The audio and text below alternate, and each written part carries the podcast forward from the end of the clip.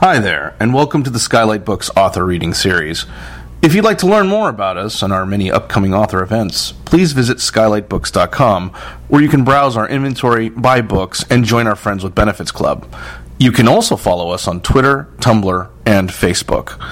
To speak to a real live bookseller like me, please call 323 660 1175. Thanks for your support and enjoy. Thank you all for coming, friends, and a few people I don't know and people I haven't seen for a long time.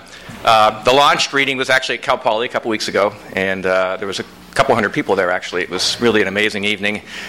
And now I'm going on a tour, which is actually hard to believe uh, 24 cities, 31 readings, and this is the second one. I was in San Diego last night. If you're ever in La Jolla, there's a bookstore there called DG Wills, and it is maybe the coolest bookstore I've ever been to, even cooler than City Lights and places like that. Uh, Skylights, of course, is just second right after DG Wills. But they've been around for 80 or 90 years. So, um, anyways, I'm really thrilled to be here. I'm going to read two pieces. The first one is short, short, maybe just six or seven pages, and the other one's about 10 pages. So, uh, do those and talk a little bit about each one, and then some Q&A at the end. If you guys want to do that, that's fine too. The book is set in Pittsburgh, 1961 to 1968, and I'm 7 to 14 years old. I thought of it was more of an autobiographical novel as I was writing it. In fact, I didn't think it was even going to be a book. I just started with chapter one as a whim, and then it kind of built from there. And then I realized I have to decide is everything going to be true, or am I going to make things up? And so everything's true as I remember it during those years in the early mid 60s. Um, and when I got the contract, we went with memoir. So it's everything true as I remember it. The first piece I want to read is uh, set in Christmas time, 1966 67. It's Christmas Eve and Christmas uh, Christmas Eve evening and Christmas itself. And a little background here it's about my father, uh, it's about Catholicism, it's about priests, uh, it's wintertime. And my father was really an inscrutable character to me when I was growing up. He uh, never talked to me, never talked to anyone, paced around a lot. I never quite figured him out until years later. Uh, when he was 12 years old, his mother died, and he was sent away to boarding school. There was eight children in the family. His father was a doctor who drove a buggy around with a horse named Rosie all over the south suburbs. And his mother died, and his father immediately married his wife's sister. That's what you did back then if you had eight kids. And the wife's sister became the stepmom, and she hated all the kids, and she did everything she could to keep them away from the father. So my father grew up not being able to speak to his father, which means when he had us, he didn't speak to us. Uh, he also, I think, suffered from clinical depression, which we didn't understand back then. And then alcoholism comes into it. Uh, in college, he graduated in 1931, and he was a fantastic actor. He played Macbeth and Hamlet and Lear, had offers all over Broadway. And his father said, You can't do that, it's immoral. Either medicine or law, take your pick. And so he picked law because I don't think he could imagine examining other people's bodies. And he was unhappy in the law, really unhappy. So when opportunities came along in the mid 60s to kind of make a quick buck, he used to say, he went for them. And there was a con man involved named Lou. And the first deal was around 65, 64. And there was this new phenomenon called indoor shopping malls. So at this point, they're nowhere in the country. The department stores are downtown. And you know, urban decay, racial strife, things are happening. So the cities are dying and the stores are moving to the suburbs. Philadelphia had a shopping mall and Chicago did. And so somebody wanted to build one in the south suburbs of Pittsburgh. And this contractor went to my father and said, Look, I got a piece of land. It's perfect. It's called the Mayfair property. You borrow the money, we'll build the mall there. So my father mortgaged the house, took out another big loan, all this money. At the last second, the deal didn't go through. They built the mall somewhere else, actually, right across from my Catholic grade school. It became South Hills Village Mall. So my father lost all this money. About a year later, Lou comes back a second time and says, I got another deal. This one's Christmas trees. We can buy all these Christmas trees up in northern Pennsylvania for $2 a piece. Bring them to the suburbs, sell them for $15. We'll make a killing. So my father borrows on the borrowings again, goes way into debt. They buy thousands and thousands of trees. And of course, they didn't have the logistics figured out. They didn't have cellars. It was a disaster. So Christmas came. The trees are rotting up north. And this is hard to believe, but it's true. And my father actually rented a piece of the parking lot from the shopping mall that had been built instead of his and sold the trees out of the lot himself that Christmas of 1966. The ironies are unbelievable. So there's this fancy downtown lawyer selling Christmas trees I'm 12 years old, I'm helping him. My brother from med school comes home. And so the first part of the story is in that Christmas tree lot. It's Christmas Eve of that Christmas, and the following day, Christmas night. Those that are reading along, it's page 120.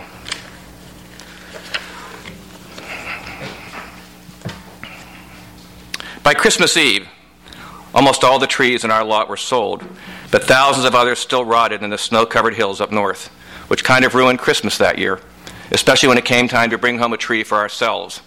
There wasn't much left to choose from, and my father was disappointed because he always liked an eight foot tree, so the star on top would touch the living room ceiling. But nothing that tall looked very good. We had waited too long. My brother got the idea of connecting two trees together with a brace a good looking top of one tree with a good looking bottom of another. No one will ever notice it, he said, not through all the ornaments and branches. It's silly to nail two trees together, my sister said, especially when we own thousands of them. My father didn't care, as long as it was eight foot and a balsam. I didn't want to watch as my brother tried to screw the top of one tree onto another. My father didn't either, and he wandered off behind the wooden trellises we leaned the trees against in the lot. I followed, thinking I might see him taking a sip from his flask. But when I peeked around the corner, where some scrawny trees were still leaning in the graying light, my father wasn't using his flask at all. He was giving a speech, low voiced but dramatic, as if an audience were listening. A freezing wind was blowing in my eyes, so I kept rubbing them while I watched my father speak, as if he were a different person, with language that sounded like he were in a play, maybe from his college days, when my mother said he played Hamlet in Macbeth. She said he was so good that Broadway made him offers after graduating, but my father's father, who had worked a doc- as a country doctor, riding his buggy through the woods of South Pittsburgh to take care of people who hardly had any money, told my father he couldn't go into acting because of the immoral lifestyle, which I didn't quite understand. He told my father to choose either medicine or the law, and my father chose law because my mother said he couldn't uh, imagine examining other people's bodies. Behind the trellises in the freezing dusk light, he rose on his toes with hand gesturing and head tilting under his brown businessman's hat. His speech continued at just over a whisper, and his body moved from inside his heavy wool coat in a way I had never seen before, as if he were a younger man.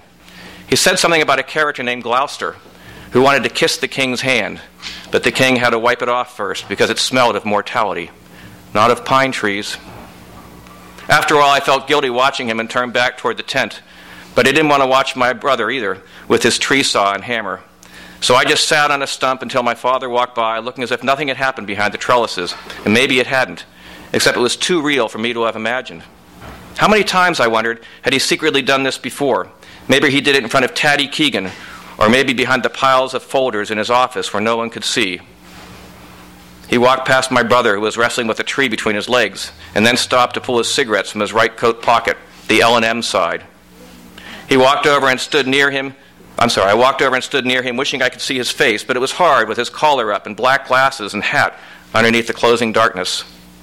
That night, my brother got our tree up in the living room, but no one felt very good about it because it really was two trees, even though it was hard to tell. The whole idea was too much for my mother, who refused to even look at it. When Aunt Julie and Uncle Stanley came to visit Christmas Day, Uncle Stanley stood with his Bloody Mary in hand and talked, as he always did, about the things he owned and which brands were best, like his Ford Thunderbird being better than my father's Buick that was no damn good.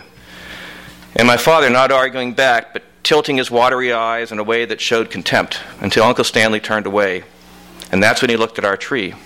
I glanced over to see the nervousness in my mother's face.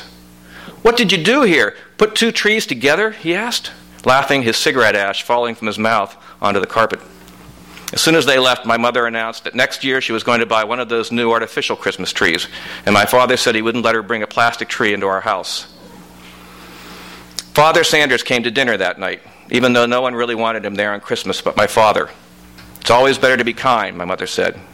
Father Sanders was a Jesuit, and for my father, that's all that mattered, because in his mind, a Jesuit was the best kind of holy man. They are the creme de la creme, he liked to say. When I asked him what he meant by that, he said, they are the best educated class of men in the world. But Father Sanders didn't look like creme de la creme.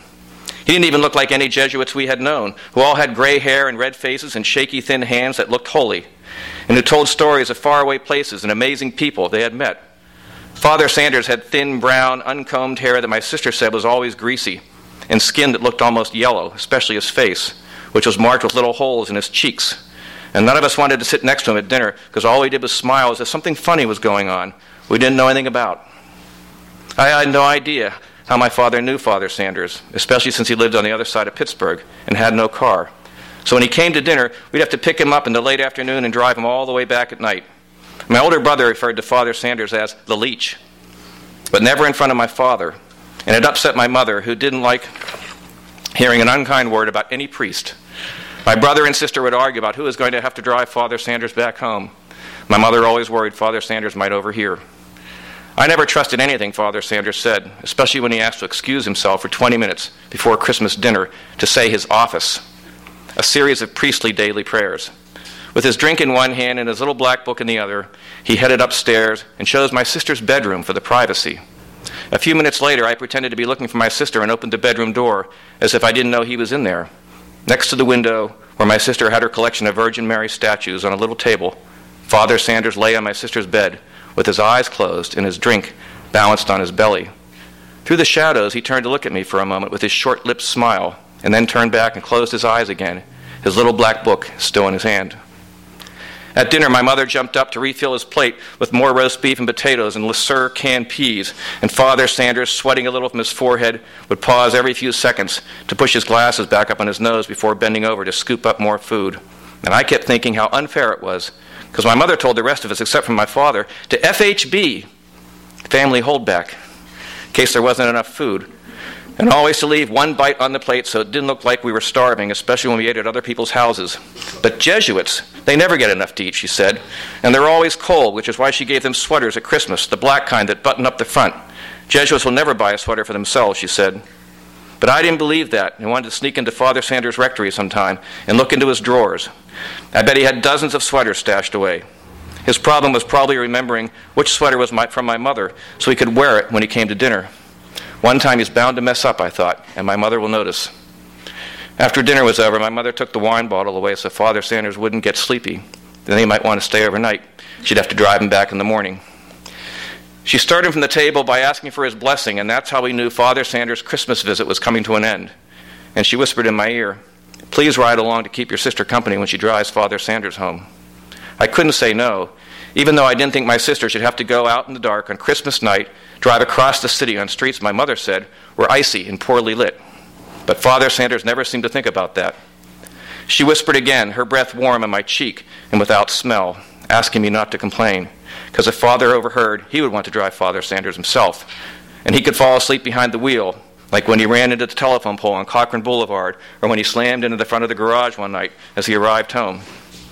She gave me the eyeball, which meant I had to kneel down with everyone else to receive Father Sanders' blessing, even though I didn't think his blessing would do any good, because prob- God probably wouldn't pay attention to him, and because I didn't want him to touch my head with his hands or smile down at me with his yellow, tilted teeth, and I didn't want to kneel beneath him, beneath his stained sweater and thin hair that he kept pushing across his forehead with square fingers or glance upward at his eyes that looked away as if you, I'm sorry, as if you looked away, if you were steady enough to stare through him. And I couldn't imagine ever confessing to Father Sanders or asking him to pray for special things, like when my father used to ask to pray for the Mayfair. When the blessing was over, my father stood up slowly, his knees creaking, and announced, I'll take Father Sanders home.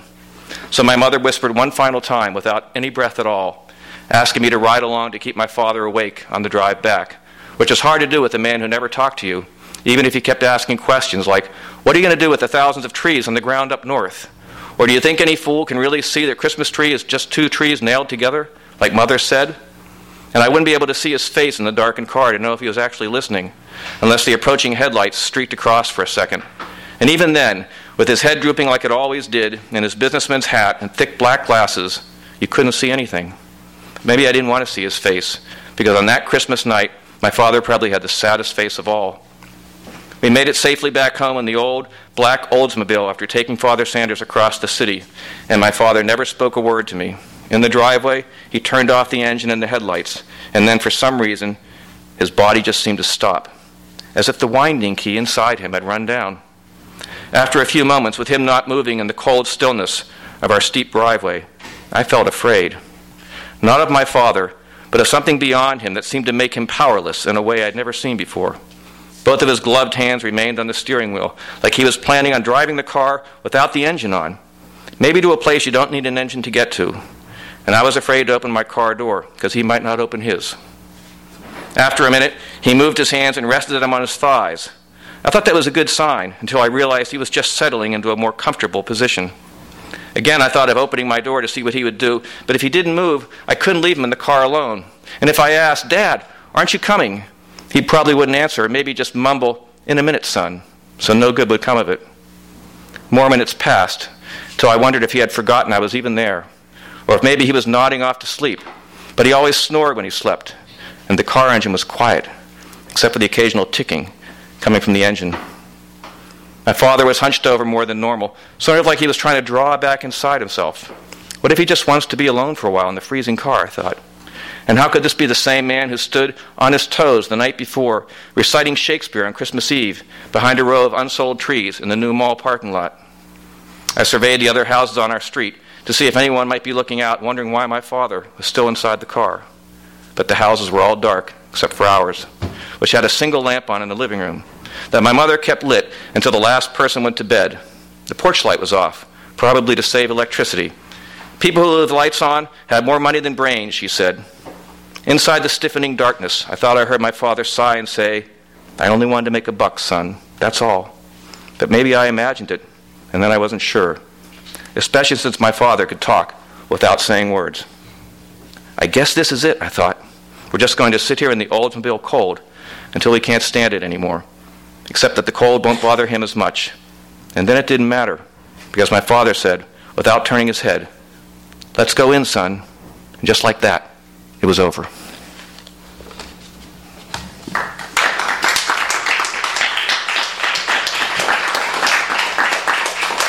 Well, I haven't read that section before. I don't know if I will again. the book just came out, and that's an intense section for me. So maybe just stick to things lighter.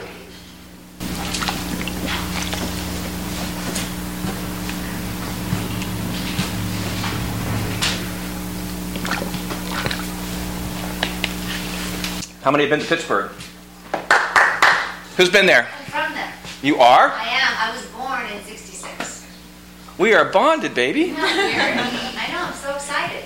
And I know all the references. You said Cochran Boulevard. I know those references. Wow. South Hill, How Village. serendipitous. I know. So this is uh, Pittsburgh. Three rivers are there: the Monongahela, the Allegheny, join and become the Ohio, the Ohio River. And right there is where the city sits. And at the point is this fountain, and the city's gorgeous the way it's laid out. But back then, it was not really like that. I mean, was- the city was still there, but the steel mills were going. The rivers were filthy. And um, this involves going down to the rivers. This is a chapter the Gettysburg Review recently published. It's called "The Rivers in the Book." Those who want to look along, and um, it involves a character named Taddy Keegan who figures large in the book. Early in the chapters, early chapters of the book, the uh, Creely brothers are these bullies who really torture me and kind of take me into their world of darkness. And uh, chapter three, I meet Taddy Keegan, and he's this Huck Finn character. He's charismatic, free, courageous. Probably something wrong with him. He never really looked at you. He kind of always looked past you. There was no emotional connection. But he saved me from the Creelys, not because, like in a cliched movie, he stood up and beat them up, but because I realized to him the Creelys didn't exist. And so it was like Blake says, you know, the mind forged manacles, they're our own. We put them on our, our minds. And once I was with Taddy Keegan, I just realized the Yeckleys don't count. Ooh, I said their real name. I can't do that back east. Their real name is Yeckley. Do you believe that? Y E C K L E Y. It's changed to Creely's in the book. As you can see, I'm still dealing with this. Consider this therapy tonight. I sweated reading about my father. Um, so, Taddy Keegan, there's nine kids in his family. they're a real Irish family, and my mother used to say 10 if you count the father. And they're all like out of Leave It to Beaver, and uh, he's called the crazy Irish kid. His younger brother Timmy's just as crazy, his older brother Taddy.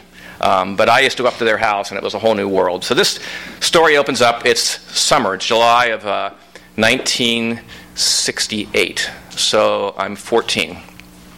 And I go to the Keegan's house, and there's a raft involved, and it involves going down to the rivers. And I think that's, oh, I missed the most important thing. They were building a bridge from downtown Pittsburgh over to the north side. and the bridge got started in 62, and then funding fell apart, and there was no property rights on the other side. So it just stayed two thirds built from 63, 64, 65, 66, 67, five or six years, and became known as the Bridge to Nowhere. Finally, the funding came through, they built it, and it went to the other side, and that's where they built Three River Stadium. That's where the Steelers played all those years that they were victorious. Now that's gone, and Heinz Field is there, and now the bridge is actually called the Roberto Clemente Bridge. So, in the setting of this chapter, though, it's only two thirds built. It's the bridge to nowhere. That only goes halfway, about halfway across the river. I will tell you in one second, ma'am. 155.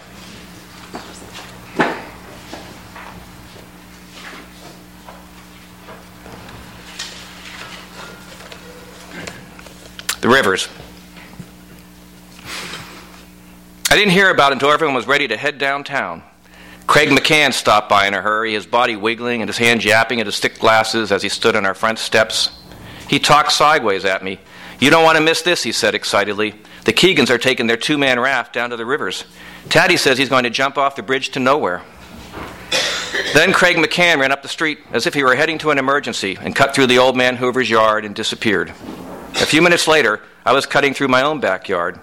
The June day was hot and cloudless, and the white humid sky seemed to press upon me as I made my way to Taddy Keegan's house. His older brother's cab was parked in front, a hack, Paddy Keegan called it, and Taddy and his younger brother Timmy were stuffing a deflated yellow raft and two plastic oars into the trunk. Paddy, who was in his 20s and one of the curly haired Keegans, yelled in a controlled way that Taddy and Timmy seemed used to Hurry up, you little shits! And remember, I'm just going to drop you off downtown. You have to find your own way home. We can take the trolley, Timmy said defiantly. I have the 35 cents. No one said anything to me, and I wasn't sure if it was because they didn't want me there or because they were too focused on getting down to the rivers. Taddy sat up front, and without even asking, I sat down in the back seat next to Timmy. A second later, Paddy made the car explode away from the curb, and suddenly our heads jerked back. Hey, there's McCann, I said. We could see him, running down the cobbled bricks of Nicomo and waving at Paddy to stop, which he did, slamming on the brakes so hard that the back tires screeched and slapped up against the curb. Since Paddy didn't own the cab, he didn't seem to care what happened to it. Hurry up, McCann, Paddy yelled through Taddy's open window. McCann climbed nervously in the back seat, right on top of Timmy's legs because Timmy wouldn't move over. Then they started pushing at each other, and the car took off with the door still open and McCann not all the way in. Paddy drove downtown in a way that only a, a cab driver would know, climbing up the steep back streets of Beechview, the car feeling hotter and hotter, even with the windows open, then bumping across the bricks and the trolley tracks that swerved the cab like an amusement park ride. All the while, I kept thinking how much easier it would be to just take Liberty Avenue straight downtown. How are you going to blow this up? Paddy yelled in a bothered voice. Because I'm just going to drop you off on the south side. That's it. How about stopping at a gas station? Taddy asked. Surprisingly, Paddy did, at the bottom of Mount Washington. But the blown up raft didn't fit back inside the car. So Paddy said they'd have to hold it up on the roof by gripping the edges, which Taddy did from one side of the car and Timmy did from the other. We're not going through the Liberty Tunnel, Paddy said, because it's probably illegal with a raft on the roof. So we'll take the McArdle roadway and go over Mount Washington. I'll drive slow so you guys can hold on. We only got a little ways up the hill before Timmy's fingers couldn't hold the rubber edge any longer, and the raft blew off the roof and back, bounced back down the road into the cars behind us. Paddy pulled over, but before he got out, he turned around and smacked Timmy's forehead several times with the palm of his hand, calling him a useless idiot. Ah, me Irish matey, Timmy said, as if he didn't really mind his older brother slapping his face. Do you have to be so cruel? Come on, Paddy, Taddy said. Quit giving Timmy the business. Let's go get the raft. So the two of them ran off behind the car, and Timmy continued talking the fake Irish with his eyes closed, as if he were in a trance. After putting the raft back on the roof, Taddy offered to drive so Paddy could try holding on. You assholes ain't insured to drive my hack, Paddy said, which surprised me because he didn't say anything about we assholes being only 14. So Paddy held the raft with one hand and steered with the other, and Taddy held on to the other side. And Timmy kept mumbling Irish as the cab inched its way up Mount Washington, down the steep other side. All of Pittsburgh suddenly coming into view, and the steel mills steaming in the distance, cars tooting at us from behind until we finally stopped next to the old Pittsburgh rail station alongside the Monongahela River. The station had been closed for years, The glass roof still blackened from World War II when they painted it that way, my father said, so the German planes wouldn't see it when they came to bomb Pittsburgh. Because Pittsburgh was the industrial capital of the country, my father said, it turned out more tons of steel than any city in the world. McCann and I sat on the concrete wall, stared across the river at all the business people at Point Park, enjoying their lunch outside. This is the kind of thing you do, I thought, when you're older and out of school. Just sit around on a hot day and watch the river, stare at the city and everything else that exists beyond. You guys are on your own now, Paddy said, looking back as he got inside his cab. Through the open window, he added, And be careful, you little shits. Don't get into any trouble. The car spit gravel as it took off, and in that second I realized Paddy had no idea what his brother Taddy was planning to do. He probably thought Taddy and Timmy were just going to float around in the rivers, enjoy their raft, and McCann and I would just loaf around and watch them. When Taddy and Timmy finally got into the raft, they started arguing about who was in front and who was in back until it seemed they might turn the raft over into the filthy Monongahela, and that would be the end of it. But they quieted, and Taddy let Timmy's end be the front. Paddling together, they headed across the wide brown river toward the point. What are we going to do now? McCann said. I don't know. We should go to the other side. We can watch them better. How are we going to get there? Across the Fort Pitt Bridge. But there's no walking allowed on Fort Pitt Bridge. That's why we have to run real fast, McCann said. So we streaked across the bridge, where there wasn't even a sidewalk, but only a concrete curb between the cars racing by the railing, smelling the thick river inside the waves of heat. I never looked up or down, but only at McCann's sneakers flashing back at me in quick rhythm. When we reached the end, we ran towards the Hilton Hotel, through the pedestrian tunnel, underneath the Fort Pitt Monument, and finally up the other side, onto the lawn at Point Park sweating and thirsty. We didn't stop till we reached the edge of the Allegheny River, near the bridge to nowhere. Taddy and Timmy were still out in the middle of the water where the three rivers merged together. They didn't seem to be getting anywhere with their paddling. They'd stop for a bit as if they were giving up, then they'd paddle again without making progress. Occasionally, motorboats zoomed by, as if they didn't see Taddy and Timmy, but I could see them. After a while, they decided they couldn't make it to the bridge against the current and turned horizontal and rowed to shore right near where McCann and I were standing. At least you made it into the Allegheny River, I said as Taddy climbed out. He didn't even look at me or say a word, but just started walking robot like along the concrete river wall toward the bridge to nowhere. Timmy didn't say anything either, which was unusual. I couldn't tell if he was mad at his brother or just mad at the river. He started dragging the raft along the shore in a drudging way, trying to follow close behind Taddy. Eventually, Timmy re entered the water, floated out toward the middle, where the bridge to nowhere ended in midair. While I was watching them, I lost track of Taddy Keegan. I couldn't spot him anywhere.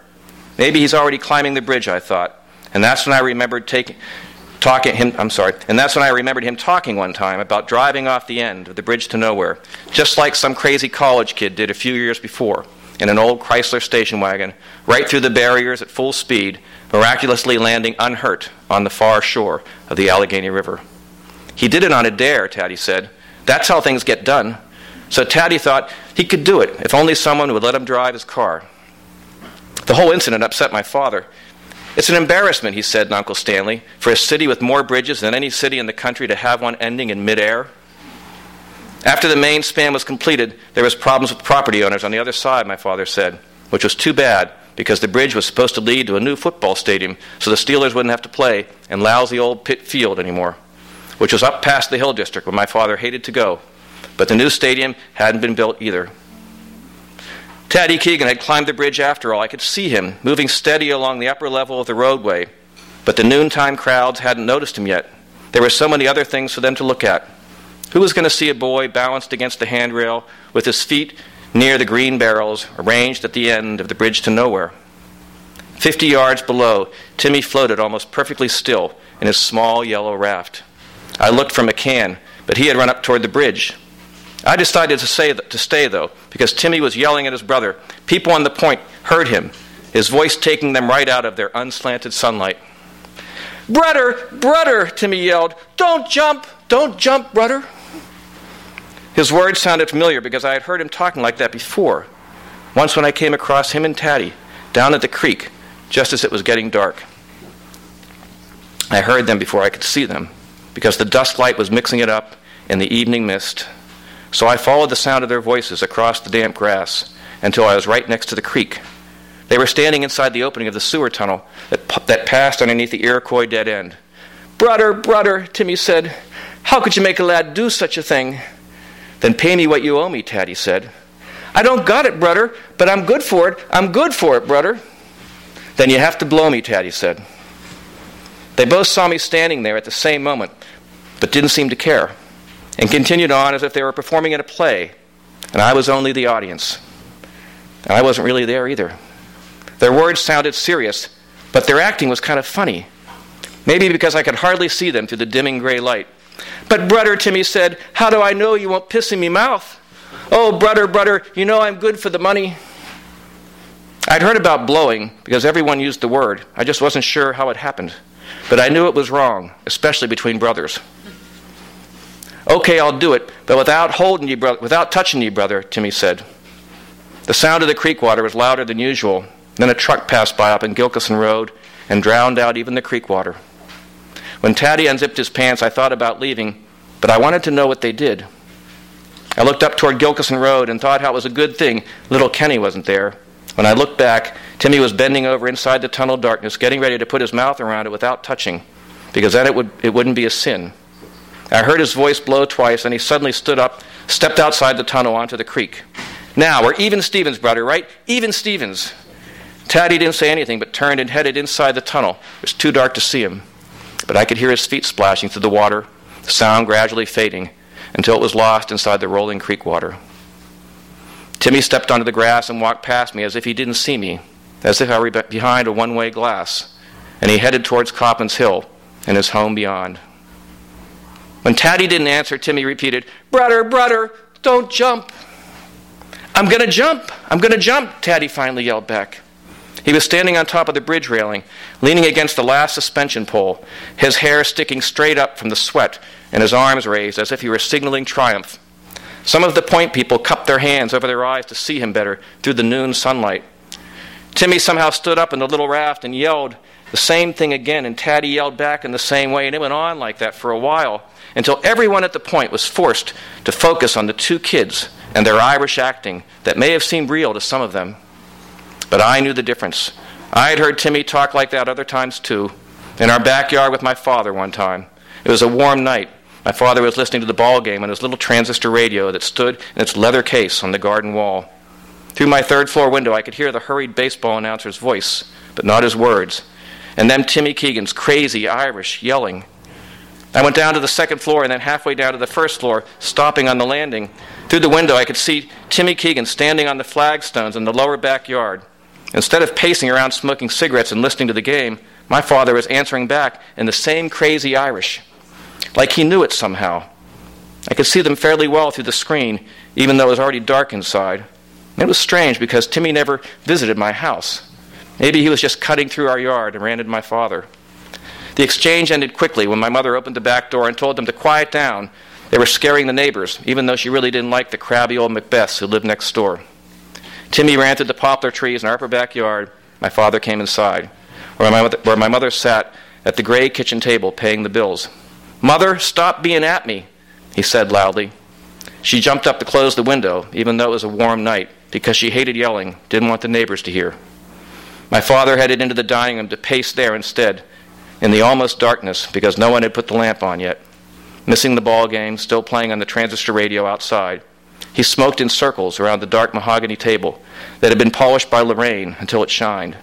So you could see, even in the dim light, my father's image inside the dark wood and then back out of it, circling around, rubbing his fingers nervously against his palms, his slick back hair shiny in the window light, and the gray cigarette smoke rising silvery, circling with emotion all its own in the twilight room before fading into the dark corners. My father's head down the whole time, except when he looked away for a second as he made the turn to pace back the other way. Still floating under the bridge to nowhere, Timmy Keegan yelled again, Brother, brother, don't jump! But Taddy Keegan was already gone. And I was almost too late to see, because the last dark shape of him against the brightness, his arms still above his head, through the downfall sunlight into the Allegheny River that looked black and distant under the noon sky. He stayed underwater a long time, so long that most of the people at the point began to believe he wasn't coming up again. and I started counting the seconds to see how long he could last. I thought of yelling out to Timmy, who was peering over in his raft in the dark water. He would give the raft a little spin and then look some more. And I wonder why he didn't just jump in and try and save his brother, unless maybe this was part of their act too. I considered swimming out myself into the steel mill polluted water because Taddy had saved me from drowning in the creek when we rode truck tires after a storm. He pulled me by my hair until I was free of the current. So I started running upriver, kicking my shoes off along the way, so I was ready to jump in and trying to remember my junior safety lessons so I'd be able to save Taddy Keegan if I found him. And that's when he shot up out of the water without his shirt on, like a white bodied fish, right next to the raft. All the people at the point clapped as Taddy climbed in, as if it were the end of a stage show, and he and Timmy started screaming, Brother, brother! They hugged each other and kissed on both cheeks and hugged again, and the point people clapped again. Typical Keegan crap, I thought. And it went on until the point people started losing interest because, in their minds, the boys were safe now. There was nothing else to worry about. Meanwhile, the boys were already floating away on the currents of the Allegheny River, heading toward the Ohio River. I had no idea what to do. The sun seemed to get hotter every second, and there weren't any ripples of wind on the river, but the currents were still there, taking Taddy Keegan away no matter what. He and Timmy drifting without using the oars. I watched them as they made a little turn and entered the Ohio River, and then they disappeared behind some buildings. They'll keep drifting west, I thought, until they come to Neville Island, where they'll get out and try and take the bus home. But they'll have to leave the raft behind, and Taddy won't want to do that. So they'll just keep on drifting right past Neville Island. I wanted to yell, Taddy, Taddy! But I didn't know why, and it was too late for that. Most of the business people were heading back to work. The ones left behind seemed to have already forgotten about the boy who jumped off the bridge to nowhere. I stayed longer, sitting on the river wall, trying to fool myself into not worrying about how I was going to get home. Craig McCann had already left for his father's office downtown, but I didn't want to go to my father's office in the Frick building, see him pacing around the piles of papers and folders, stopping for a moment to say, Hi, son, without any surprise in his voice or face, and then continuing his pacing. And I couldn't call my mother because she didn't know where I was. So I'd have to take the trolley home alone, even though I'd never done that before and I only had a quarter. I found myself walking across Point Park as if I wasn't in charge of my own body, back through the pedestrian tunnel, Hilton Plaza, to a trolley stop on Liberty Avenue. 4238 Mount Lebanon Beechview, I remembered. That was the streetcar I needed to take. And I kept thinking it was too bad Taddy Keegan wasn't there, because he would find an Irish way to get us on the red trolley car. We'd look out the window together at all the things that existed beyond. Some sparrows were making a racket underneath the roof of the trolley stop, bothering me so much I looked around for a stone to throw at them. And that's how I found an old nickel on the pavement by the curb. I only need another nickel now, I thought. The birds kept up their noise, flying in and out of the nest up in the rafters, like it was an exciting thing to do. I thought about throwing the nickel at them, but instead walked around with my head down, looking for another nickel. Maybe I should just sneak onto the trolley, I thought, because that's what Taddy Keegan would do but if I can just find a nickel. I tried using my eyes without dropping my head, so no one would know what I was doing. And I kept thinking the trolley could be here any minute. But maybe the nickel won't matter that much to the conductor man, I thought, and he will let me take the 4238 for just 30 cents, and then I will make it home. Thank you.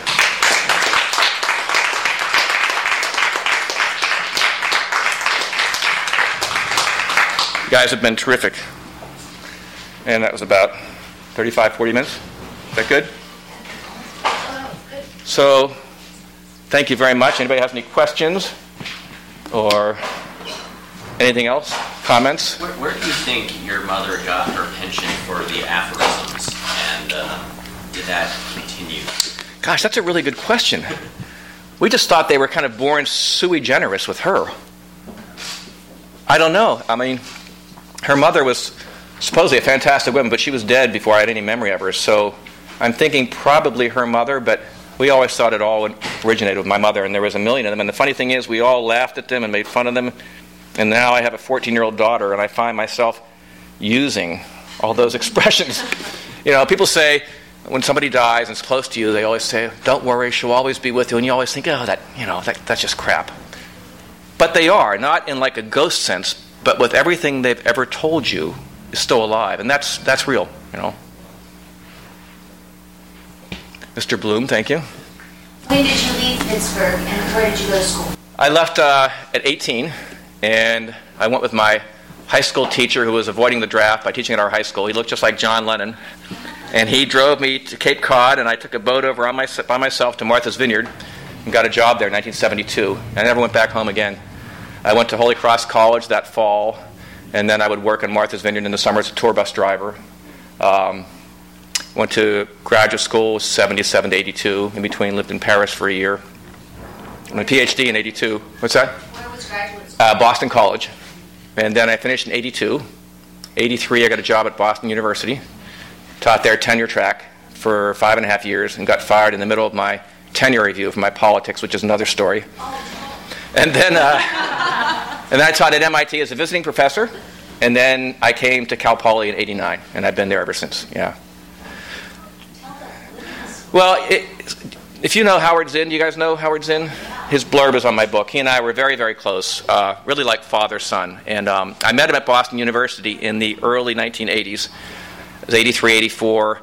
I got elected to the Senate, and I got elected to be in charge of the Student Life Task Force. Um, there's a couple of things. I'll give you one really, I think, anecdote that I think is just unforgettable. Um, there was a thing called divestiture going on. I don't know if anybody remembers that, but a lot of corporations, schools had money invested in South Africa. And the whole idea was if you divest, South Africa will crumble and apartheid will end. So the divestiture movement came to Boston University, which had tons of money invested in South Africa. And we were trying to pressure the president to get the money out of there, and he wouldn't. So the students came to me and they said, uh, What can we do? And I said, Well, let's go to Howard. He'll have an answer. I had met Howard earlier over something else, and we'd become pretty close. And we were fighting the tyrannical president, John Silber, that was there. And Michael knows this because he went to BU a little, little bit before that. Um, Silber tried to get something passed so he could uh, fire professors if they were doing something in their private life they didn't like. He tried to close down the nursing college because women were uneducable. I mean, he was just amazing. So uh, the students came to me. I went to Howard, and they, we said, let's build a shanty right there in the UU Plaza. And you can live in it over the weekend, just like the poor blacks are living in, in South Africa. And the students loved it, so they got a permit to build a shanty on Friday and take it down on Sunday for two days. And they brought in the corrugated metal and the cardboard. There's about 20 or 30 of them, and they lived there through the weekend. They, you know, peed and, and went to the bathroom right there. It was the real deal. Uh, it was spectacular. Sunday came. What happened? They didn't want to take it down. No, this was something. And more kids came, and another shanty went up, and another shanty went up, and the Boston Globe started covering it, and the newspaper started covering it, and it was a huge happening. And John Silber, this banana republic tyrannical president with one arm, who hated the world and hated women, hated minorities, uh, he said, I'm bringing the bulldozers in. And I said, we got to do something before that happens. So I asked Howard if he would speak. And uh, so Howard spoke. We had a little forum that day, and I introduced him, and Howard got up. And by then, I'd been pretty good friends with him for a couple years. And I just want to tell you what he said because his words were so cool. Uh, he stood up there and he said, This is not about politics. Silber is trying to make it look like politics, but it's not. It's about education. If people can see, and BU is a very wealthy school with very wealthy students, if people can see how the blacks in South Africa are living, they will get it, and divestiture will happen. Education. I'll never forget he said that. President had photographers taking pictures of all the professors that were there supporting it, and he tried to fire all of them. I was one of them. And the next day, the bulldozers came in. But you know, divestiture happened, and apartheid ended two years later. So it had a huge effect on that. So you asked about why I got fired. That was one of the reasons. I, I got fired in 88, and Howard retired in 88. And we've been friends ever since. And he read the book early on before he died in 2010. And that's where I got the blurb, yeah. I got word from Wall Street for saying this was bad investiture to uh, Wall Street people, and they which I thought was a very sensible thing, and who got Yeah. They didn't want to hear it. But you're actually right. It started to work not because of moral reasons, but because they realized the companies were losing money. So it came down to money. But, you know, it's like Lincoln in the Civil War. He did it for the wrong reason at first, and then he realized the right reason later on, you know. And, you know, I just, I know there are going to be interesting questions to follow, but um, could you name some of the influence of other writers that you guys are? Um, no, that's good. I, I've been publishing fiction and essays, you know, in the 80s and early 90s. but my fiction was always about made up things. My essays tended to be personal. And I wrote the first chapter, the one about the rat, called Rat Stick at Twilight, just kind of on a whim. And it's seven pages long. I'm seven years old in that scene.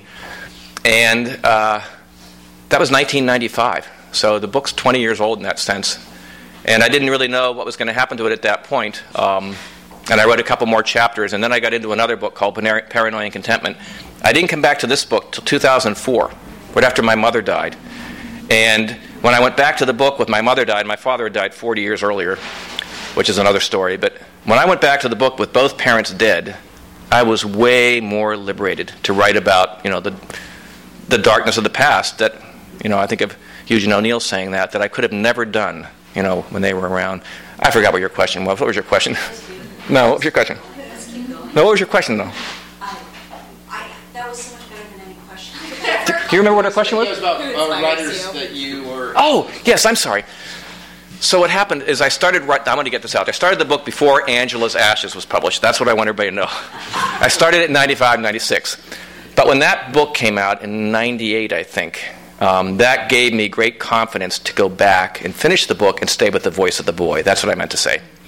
Um, you can write a memoir looking back, but if you can go back and write it from then, it has way more power and presenticity. And I was kind of wondering, can I pull this off? Because if you use, you know, the language of a seven-year-old, an eight-year-old, a nine-year-old, it can't be sophisticated language. So how do you make the writing fresh and powerful? And Angela's Ashes gave me the confidence to say, hey, I think I can do this. So I went back to the book and said, I'm going to stick with the voice of the boy all the way through. But it was slow going. I think that's why it took so long to write. I'd write it in little two or three pages at a time, and I'd revise those two or three pages over and over and over, promising myself I'm not going to go on till those are just right. And that took a long time. Yeah. Finished it in 2009, yes. Actually, that brings up a very interesting question I have for you. As far as like when you're using the voice of the boy early on, you know, obviously kids are really naive and they, you know, they're not worldly. You have this really great way of capturing yourself then and the limitations that you have. So you obviously it's not when I read this, I'm not seeing uh, a man years later who has you know worldly knowledge, but you know just yeah. a small boy. How do you get yourself into that yeah. spot to write within that naive sense? You were right, Trevor. That is a good question, and my answer is going to sound a little bit hokey, but uh, I could never write this again. You know, it's it sounds like science fiction. You can only go back once. I really think that's true. If you think of stories that you've told over and over again, friends and family, holidays, get togethers, and you tell the same story. Oh, yeah, Lisa, that was that story that summer when you were 12 and that weekend. After a while, all you know is the story, right? You can't remember anything else about what, except what you've written or what you said. And I started to realize that um, you can go back once, and I've realized that about halfway through. So my answer to you is it was almost like hypnosis. I would go back, you know, that seven year old boy and I would see the creek and the rat. I could see the Creelys or the Yeckleys. Um, or I could see my father that night in the car, that piece I could barely get through. Probably shouldn't have read. Um, and it comes alive. I don't feel like I wrote anything. I felt like it, I saw the image and it unfolded, and then I just kind of copied what was there. I don't ever remember thinking, what am I going to make up now? And I got to make up some, of course, of the dialogue. You know, I can't remember the dialogue. But I felt like it just unpacked itself through a kind of hypnosis of going back to that past moment. And I can't do that again. It's like if any of you want to write memoir, you sell yourself out, you know. You take a piece of yourself and you sell it to your other self. And your other self says, Thank you, I'll write that down. But then that self you took it from is really gone, you know. And I've been thinking a lot about this. I've been doing a lot of radio interviews and newspaper interviews, and I really think that's, that's what it is. Like everything else, you pay a price, and the price is the richness of your memories are kind of gone. But I do think you have to go back and just reimagine yourself in that state, and then you will see it does unfold. I think my, my siblings say that's impossible. I mean, they, they can't remember their childhood, and they want to know how I can, you know. Um, but I think it depends on sensitivity and your mind and the way your imagination works. We all have different things we remember, different skills we have. And, you know, I can't operate an iPad, you know, but I can remember when I was seven. Lisa. Do you think that this kind of cathartic, I think, experience that you're having has it changed you as a father in terms of looking at your daughter? Yeah, um, that's a tough one. If you look, read the acknowledgments, it says uh, to my daughter Maya, who's always believed in Kaufman's Hill and now can finally read it. Uh, but I'm worried about her reading it. You know, there's a couple scenes in there involving girls and sex, and I'm only 12 at the time, and she's now 14, and I don't want her, oh, Papa did those when he was 12. I can have some guy hyperventilate me and pass out and feel me up. I you know, uh, I don't know what to do about that, but I gave her the book for Valentine's Day, and I said, um, I'm giving you this out of respect, and you have to read it and respect me. And if you have any questions, ask me about it. But I think the answer to that question is when I wrote this, I didn't think it would get published. I'd published a lot of other things, but I didn't think, who's going to publish a literary memoir about my boyhood in Pittsburgh? And then the whole thing, of course, eventually snowballed, and this fabulous woman who's my neighbor, but who's now has a national reputation um, as a painter, did the oil painting for the cover, which is amazing. And then she painted over for the back. It's the same painting, just painted over, and the boys are off the rock. Um, What's her name? her name is Tracy Harris. And did anybody see the movie? Remind me of your question. Let me get back in a second. Anybody see the movie The Face of Love? Came out about a year ago with Ed Harris, no relation, and Annette Bening. Annette Bening falls in love. Her husband dies, and she meets Ed Harris, who looks just like her husband, and she falls in love with this look-alike guy. And Ed Harris is a painter, and he teaches art classes here at the Los Angeles Art Museum. So she falls in love, and they get you know involved. Long story short, you get to the end of the movie, you finally see all his paintings that he's been doing, but all his paintings are really by Tracy Harris, no relation. And she came to me and she said, "I heard you got a book contract. I've never done a cover. Can I do the oil painting for the cover?" And I said, "Oh my gosh, you know, absolutely." And I gave her a shitty little black and white photo of the real Kaufman's Hill. And I said, "Can you make it kind of impressionistic? And you put the boys on the rock, me and Taddy Keegan." And uh, I don't know what to say. It's just mystical what she did. You know, it's really, really amazing. Did you get to keep the painting? I didn't want to ask her for it. She didn't offer it. Her paintings go for at least ten thousand, so I don't want to buy it, and I don't want her to feel on the spot. So, but nobody else better ever buy it. if you want to buy it, she has it in her house. What was your question?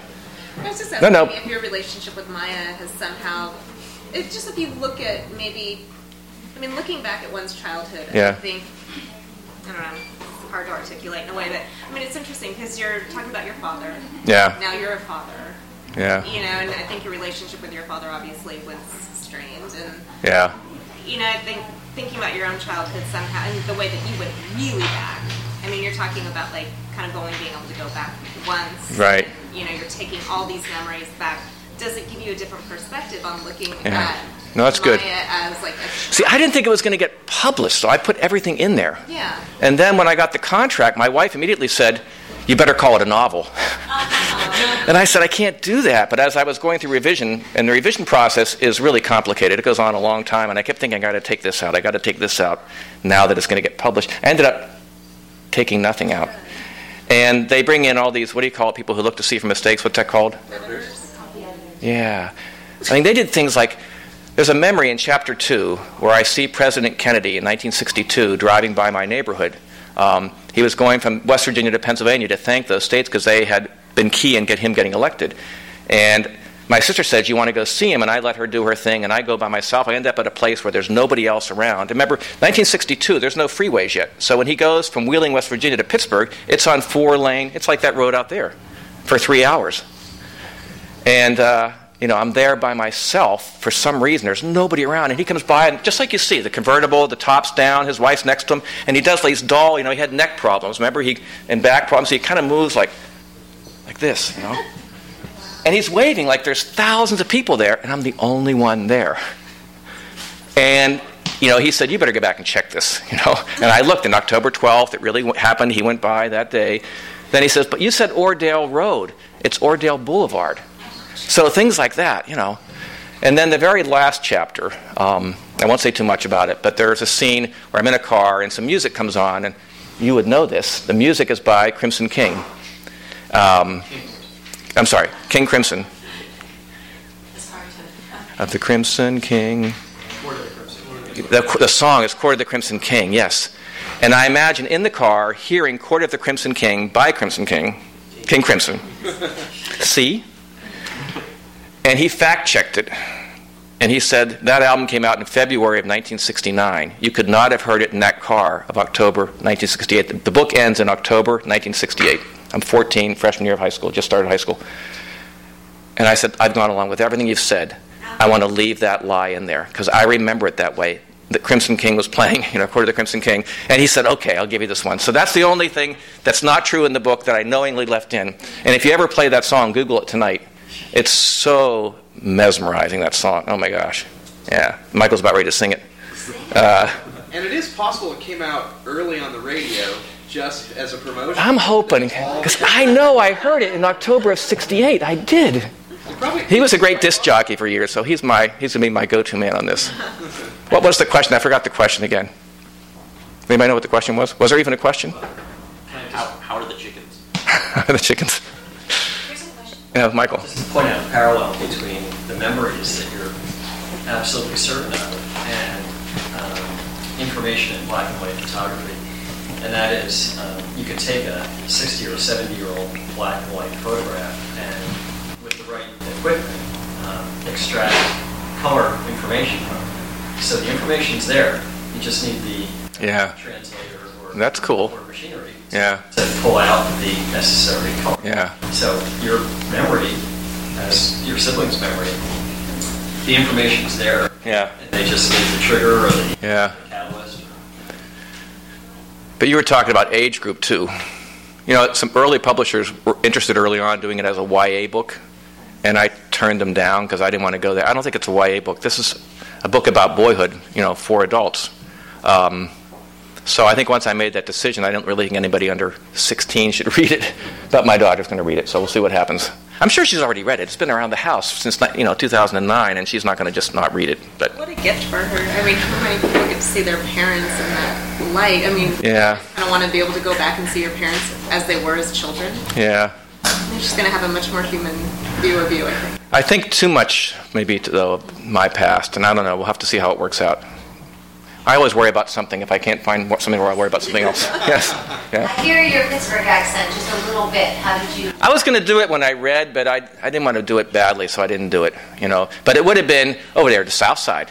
You're going over to Giant Eagle Night. Yin's going downtown. I mean, it's real sing-songy, and everything is Yins and Yinzer and South Side, and real whiny. Like Yin's going over to Skylight Books Night. You're going to that reading. Jeet Jet? Yeah. A lot of enact. yeah. Yeah. You don't have it either. No, I don't. I don't. But my mother has it. She says I live in Elway. Ah. you know, Yeah, and you, you, you wash your clothes and you rid up the room. And the room, what, what, house. what color is that? What color, yeah. What color is that? Yeah. Anybody want to, one more question? Yes, ma'am. I'm just wondering, uh, I have a feeling you're much more verbal with your children than your dad was with you. What do you Yeah. Yeah. Um, well, he- his father, he wasn't allowed to talk to. Uh, he never talked to me, and he was really depressed and withdrawn. So I had a daughter very late in life. I'm 60 now, so I was 46 when she was born. So when you're an older parent, I think you're even more inclined, you know, to put your life into it. Um, but I think I consciously was super involved to compensate. I think we either repeat our parents' mistakes or we do the absolute opposite of what they did to us. Yeah. And now I worry I was too involved because she needs to let loose. She's 14, she's in high school, and I got to let go, and it's it's hard. Yeah. And also, I was wondering if the Creely brothers, uh, did they, I wondered what became of them as adults. Were they Well, there's the two brothers, and they're both sadists, of course. The younger one, who I call Billy Creely, he died actually of an aneurysm. He went away to college. He was obnoxious, and he was playing at Allegheny College. And during practice one day, he didn't feel well, collapsed, and died. The other one, who was really perverse, um, I didn't see him for a long, long time. And believe it or not, I saw him at a wedding about 15 or 18 years ago in Denver, and he was so nice to me. Oh my gosh, he was about engaged and going to get married, and and then when this book, you know, I got the contract, and you go through all these things, and Bancroft wanted to do the bullying angle, which I didn't want to do because I never wrote. That wasn't my intention. Although bullying goes on in the early chapters, so I had to look into it a little bit. I looked into bullying, and I realized, and I'm sure everybody in the audience is hip to this, either one way or the other. Um, if you've been bullied, you never forget. But if you're the bullier, they don't remember it. They don't remember it. And I don't know, I don't have an answer for you why. Bring in a psychologist or something. But I could see when I saw him at that wedding, he had no idea of the stuff he did, you know? So um, that's not my concern about Pittsburgh, though. I'm doing two readings in Pittsburgh, and my concern is the last chapter has some pretty unkind things about other kids. And uh, my publicist has been kidding about you better get in and out of Pittsburgh really quickly, you know. So we'll have to see. Yeah. Well, thank you all. You guys have been great. Thank you very, very much. Fantastic. And bravo. You've been listening to the Skylight Books author reading series. Don't forget that you can listen to this and all of our other great podcasts at skylightbooks.com. Thanks again for stopping by, and we hope to see you soon.